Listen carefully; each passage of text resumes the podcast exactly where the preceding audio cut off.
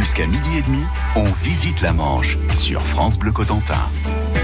Et nous sommes à Saint-Lô avec Lionel Robin. Près du centre-ville se trouve un site dédié au cheval et à l'équitation. C'est le Polypic avec son célèbre haras national. Le haras de Saint-Lô qui est, si l'on veut, l'héritier d'une longue tradition militaire d'élevage de chevaux. Le cheval était le nerf de la guerre déjà chez les Gaulois. Jules César parle de la qualité des montures de la cavalerie gauloise lorsqu'il envahit la Gaule. Les seigneurs du Moyen Âge, ils pratiquaient aussi l'élevage, mais il faudra attendre le règne de Louis XIV et Colbert. Colbert qui va créer les haras nationaux.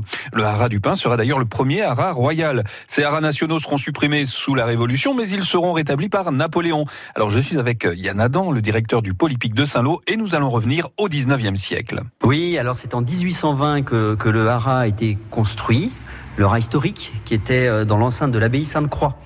Hein, c'était pas dans le haras actuel, c'était à l'abbaye Sainte-Croix, autour de l'abbaye Sainte-Croix, qu'il y avait le haras historique. Mais Saint-Lô fait partie des 24 haras nationaux créés par Napoléon, euh, qui euh, avait la volonté de maîtriser ses chevaux pour faire la guerre et envahir l'Europe. Et donc, il avait décidé de construire des haras nationaux avec des mâles, des étalons, considérant qu'à l'époque, il améliorait euh, la production chevaline par la voie mâle. Donc, il maîtrisait les étalons qui saillissaient les juments du coin. Et c'est comme ça que les haras nationaux ont été créés avec des étalons nationaux. Et donc, Saint-Lô fait partie des 24 sites en France. Il y en a deux en Normandie. Il y a le haras du Pin, euh, célèbre haras du Pin, qui est basé dans l'Orne, et, et à Saint-Lô, euh, dans la Manche, le haras de Saint-Lô. Alors j'aimerais qu'on découvre les débuts du haras de Saint-Lô. Il a fallu le construire ce haras.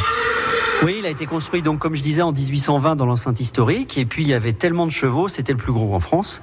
Ils ont construit une annexe à partir de 1880 euh, en campagne à l'époque, euh, qui est aujourd'hui le site actuel, qui n'est plus en campagne hein, puisque la ville s'est étendue. Et en fait, les bombardements de, de, de- de la guerre euh, en, en 44 euh, ont fait que le haras historique a été pratiquement détruit. Il ne reste plus qu'un seul vestige de ce haras historique en centre-ville. C'est euh, euh, une salle qui est bien connue de tous les Saint-Lois, c'est le Normandie, qui était l'ancien manège du haras historique construit en 1820. Le Normandie est un, est un ancien manège. Il a la même charpente euh, que notre ma- manège du haras ici. Et c'est le lien qu'on a avec, avec la salle de spectacle du Normandie. Et donc en 1880, il a été construit ce haras-là comme une extension de l'autre.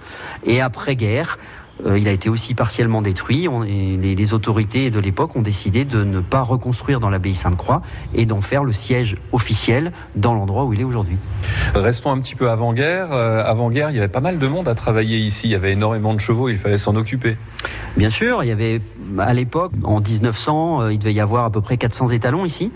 Euh, il y avait plus de 250 agents, ministère de l'Agriculture ou de la Défense. Euh, toutes les maisons des alentours étaient des maisons des, des gardes des haras, des adjudants et autres. Ils étaient tous logés en fait. hein. Et c'était une vraie euh, entité. C'était un des plus gros employeurs de la ville en fait, le haras. Alors comment ça fonctionne un haras Eh bien, nous allons le voir bientôt avec Yann Adam, le directeur du Polypique de Saint-Lô. Bonjour, c'est Frédéric Meyer. Rendez-vous demain dès 9h dans la vie en bleu et vous pourrez poser vos questions retraite à Philippe Lelouarn de la CARSAT et dès 10h nous partirons en cuisine avec Frédéric Duban qui nous parlera de la plancha. Frédéric Duban du Bistrot Bouche. À demain.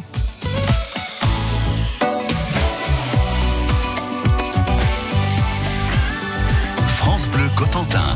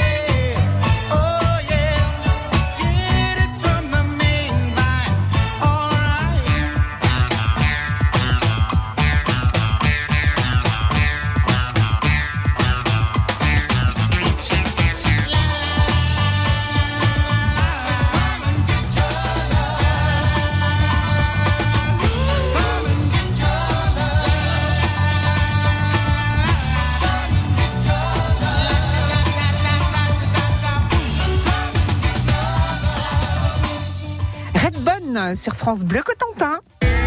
Suivez le guide, on visite la Manche sur France Bleu Cotentin. Et on visite les haras de Saint-Lô où Lionel Robin a découvert que cette institution dont les premiers bâtiments ont été construits dans les années 1820. À l'époque, la Révolution française avait supprimé les haras nationaux créés par Colbert. Ils étaient devenus très impopulaires à cause d'un système de corruption généralisé et c'est Napoléon qui va les rétablir car la Grande Armée était grande consommatrice de chevaux. Les premiers bâtiments sont donc construits dans l'ancienne abbaye Sainte-Croix et ce n'est qu'en 1886 qu'il s'installera sur le site que nous connaissons aujourd'hui. Avec Yann Adam, le directeur du Polypique de Saint-Lô, on va s'intéresser au principe de fonctionnement du haras avant-guerre. Euh, le principe, dans le cheval, on a une saison de monte. C'est-à-dire que la reproduction est autorisée de février à juillet. les saillies ne peuvent avoir lieu que pendant cette période. Donc, traditionnellement, euh, il y avait des stations de monte un peu partout sur le territoire de la Manche, euh, où les, gardes partaient avec des étalons, chacun dans sa station, avec sa famille aussi. Donc, ils se délocalisaient de février à juillet. Les enfants changeaient d'école, allaient dans les stations de monte un peu partout sur le territoire et saillissaient au plus près en monte naturelle bien sûr à l'époque, toutes les juments de leur secteur.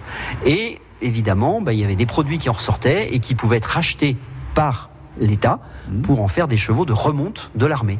Voilà, donc c'est le principe. Et donc les gardes des haras, euh, à partir de juillet, quand la monte était finie, quand les juments étaient saillis, ils revenaient au dépôt principal, donc ici à Saint-Lô, jusqu'au mois de février de l'année d'après, et ils repartaient avec la famille euh, dans leur station de monte, qui il y en avait une vingtaine un peu partout sur le territoire de la Manche. Est-ce qu'il y avait l'équivalent de ce qu'on appelle les cavaliers professionnels aujourd'hui? Alors ça, c'est arrivé globalement euh, après-guerre. C'est-à-dire que le directeur des haras en 44, qui est arrivé ici, Paul de Laurence, a eu la, la luminosité idées de proposer euh, aux éleveurs du coin de saillir leurs juments lourds par des étalons légers et d'orienter euh, le cheval vers un animal de loisir et non plus un animal euh, de rente, c'est-à-dire orienté vers l'agriculture ou vers la guerre. Et c'est vraiment révolutionnaire, hein, c'est clairement révolutionnaire ce qu'il a proposé. Et au-delà de faire, donc de proposer aux éleveurs de faire saillir leurs juments par des étalons légers pour produire des animaux plus vers le sport, il a aussi incité ces éleveurs-là à monter à cheval. Et ça, c'était aussi révolutionnaire. Le cheval était un cheval pour atteler, pour aller au marché ou pour euh, tirer le labour. Il n'était pas du tout un cheval pour euh, le loisir et pour être euh, monté. Et donc, dans le manège du haras, à l'époque, les gardes du haras formaient les éleveurs à devenir cavaliers. Et ces éleveurs qui sont devenus des grands cavaliers internationaux font partie aujourd'hui des meilleurs haras, euh, on va dire, dans, le monde. Et pour revenir à Paul de Laurence, le directeur du haras de Saint-Lô après la guerre, eh bien c'est lui qui l'a fait reconstruire quasiment à l'identique. Il a ainsi aujourd'hui le même aspect qu'avant les bombardements de Saint-Lô en juin 44. France Bleu Cotentin. France Bleu.